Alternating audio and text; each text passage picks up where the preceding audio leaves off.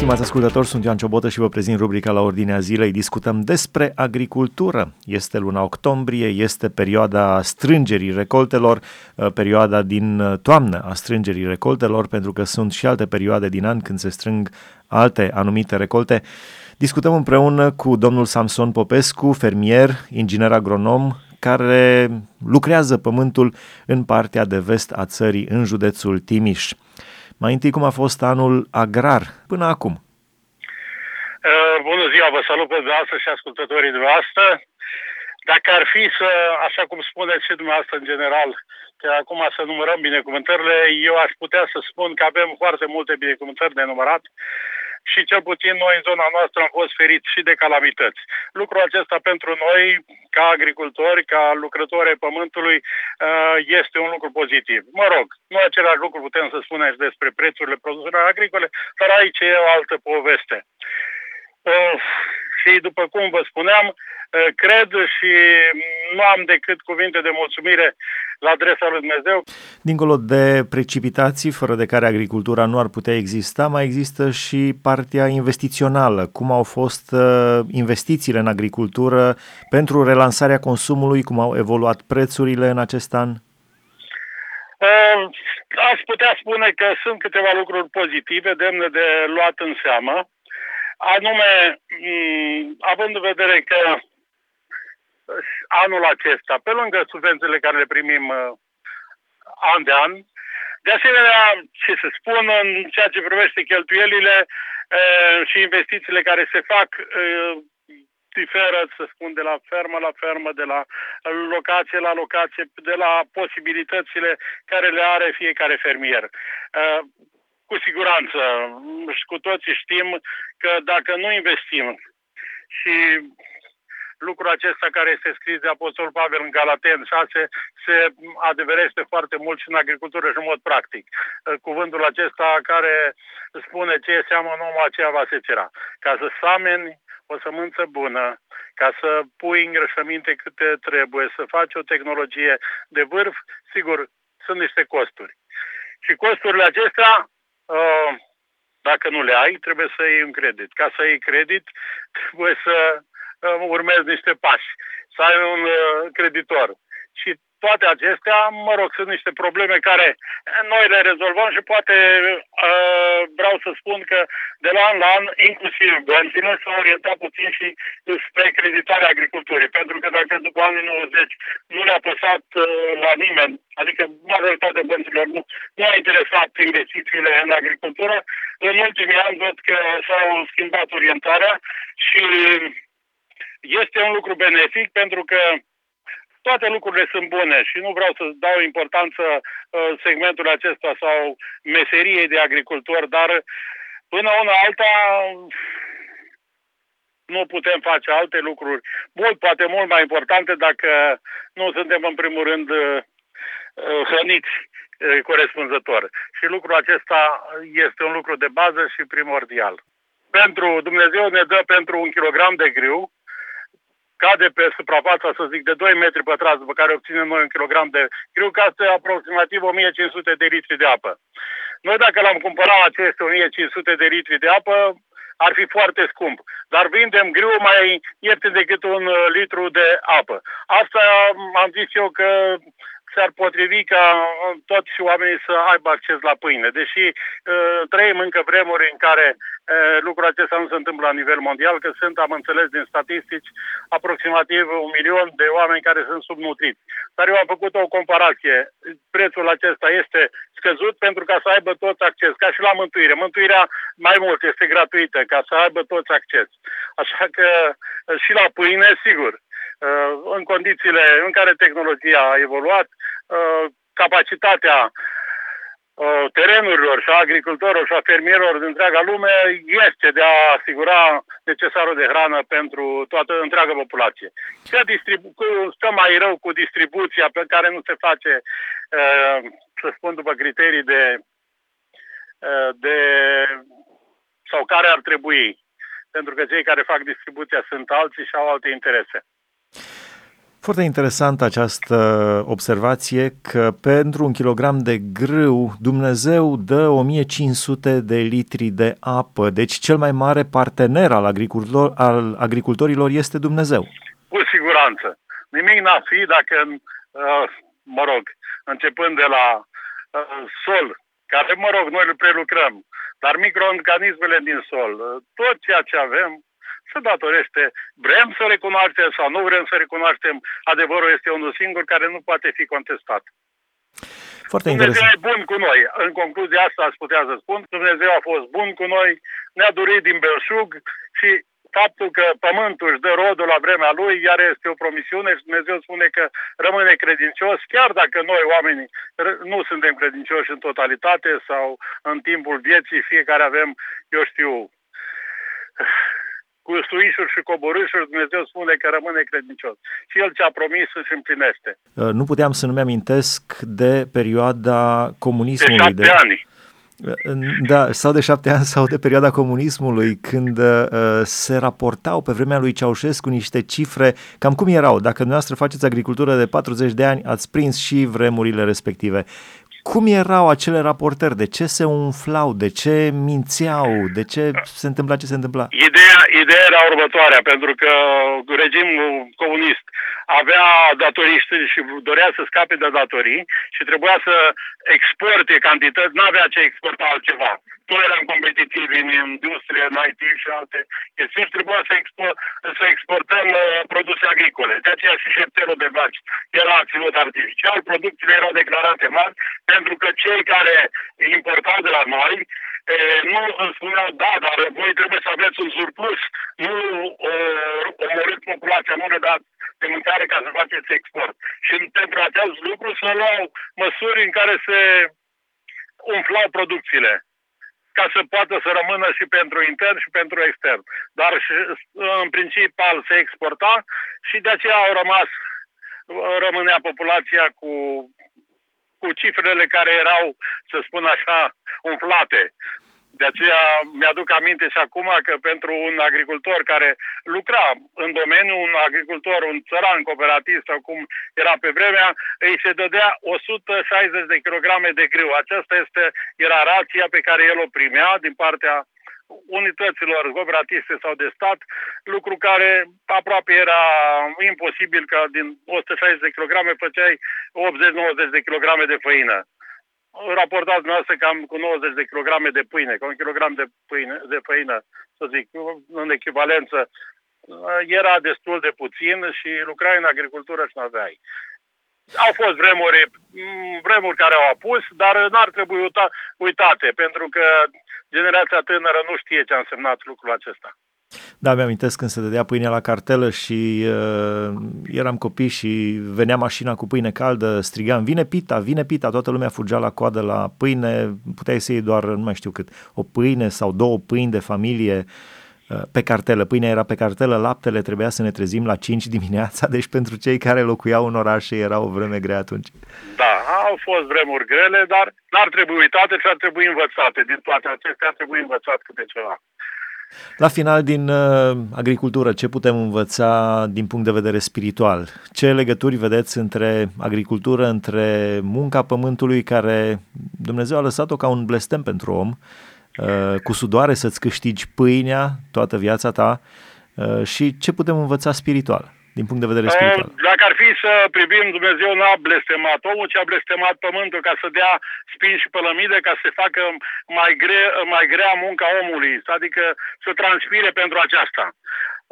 Acesta este lucru care ne confruntăm și, așa cum spune, spini și pălămidă. Noi suntem într-o uh, permanentă luptă cu buruienile care, uh, sigur, concurează planta de cultură care noi o vrem să ne aducă producție, să ne dea uh, bunăstare, să ne dea hrana cea de toate zilele. În sensul acesta, uh, sigur, putem învăța că nu se împlinește cuvântul lui Dumnezeu uh, în totalitate. Așa cum spune, nici o iotă nu va trece ca să nu se împlinească. Și dacă vrem, putem să vedem că, indiferent de, să spun, tehnologiile care uh, au apărut și care se practică în zilele, acest, în zilele noastre, uh, omul În sudoarea feții își câștigă pâinea și lucrul acesta, de lucrul acesta nu vom, nu vom scăpa atât timp cât vom fi pe pământul acesta, în trupul acesta.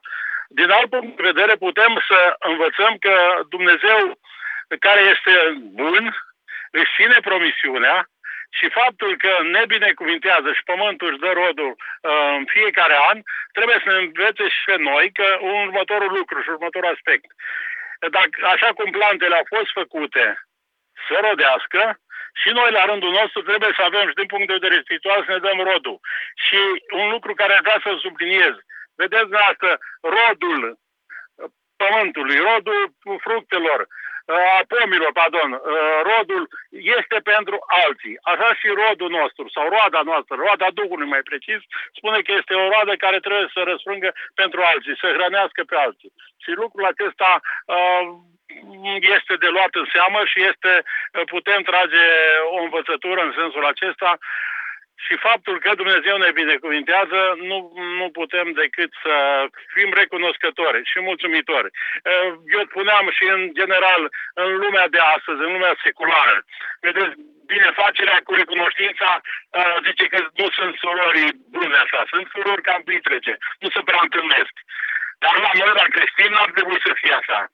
Și vis-a-vis de binecuvântările care le primim din partea lui Dumnezeu, fie binecuvântări materiale, fie binecuvântări spirituale, noi ar trebui să venim cu recunoștință înaintea lui Dumnezeu. E, lucrul acesta poate uneori ne mai scapă sau uneori nu-l facem cu perseverență. E, aș putea să spun din e, ceea ce am învățat și din ceea ce cred, cred că ar trebui să alocăm mai mult timp e, sau să e, dăm dovadă că suntem recunoscători, pentru că lucrul acesta este un lucru extraordinar. Să fii recunoscător lui Dumnezeu pentru tot ceea ce privești. Și postul de astăzi de radio am văzut și consider că în fiecare zi pune accent pe lucrul acesta. Și este un lucru benefic. O inimă mulțumitoare este un bun leac, pentru, inclusiv pentru trup. Cineva Așa care este, este nemulțumit continuu ajunge să se îmbolnăvească fizic. Așa este. Uh, un, un, lucru in, un lucru interesant, spuneați despre spini și pălămidă. Spinii și pălămida nu au nevoie de îngrășăminte, nu au nevoie de amelioratori sau de apă, de irigații și cresc extraordinar. Nu s-a, nu s-a identificat, nu s-a uh, uh, decodificat genomul spinilor și a pălămidei să se înmulțească și grâul, de exemplu, la fel ca spinii și pălămida. Uh, nu fără apă, fără apă, fără îngrășăminte. În, în momentul în care Dumnezeu a zis spini și pălămidă să-ți dea, spinii și pălămida au primit, din punct de vedere fiziologic, au primit niște, uh, cum să spun, atât niște calități, niște, calități, niște uh, elemente care, uh, o singură comparație să vă dau. De exemplu, uh, cât de repede se asimilează și fotosinteza la spin și la pălămidă, este de zece de douăzeci de ori mai rapidă decât, decât la plantelor de cultură. Vedeți, și este și cuvântul acesta, și în proverbe e spus că cel neprienit este năpădit de binecuvântări. În agricultură se folosește și termenul acesta, te-a năpădit, dacă nu te-ai dus, te-ai uitat, te-a năpădit buruienele. Deci ritmul de creștere în punct de vedere fiziologic al buruienelor este mult superior uh, plantelor de cultură. Acest lucru este făcut de Creatorul ca să se împlinească cuvântul său. Și, sigur, uh, s-au cercetat și s-au încercat tot felul de ameliorări și la plante, ca să, să, dar există în structura genetică acestor buruieni uh, capacitatea lor și nu numai atât capacitatea de a se mulți. Pentru că dacă o plantă de cultură, o, la o sămânță de grâu, își păstrează germinația, să spun, doi, trei, cinci ani maxim. După aceea nu mai este bună de seamă, că își pierde germinația. Embrionul acela moare. La semințele de buruien, de pălămidă și, și aceasta durează și după o sută de ani, dacă ajung în, în condiții de, de vegetație, de apă, de umiditate și de lumină, ele și după o sută de ani pot să răsoară și să producă efectul care, pentru care au fost create. Mă gândesc deci, la o paralelă cu... Sunt lucruri foarte interesante în lumea biologică, mă rog, sunt multe lucruri care, cum să zic, nu, poat, nu putem să, văzând toate aceste lucruri, nu putem să, să spunem decât, o, Doamne, cât de mare și minunat ești tu și lucrările tale. Sunt niște lucruri extraordinare, dar toate acestea nu fac altceva decât, așa, fără...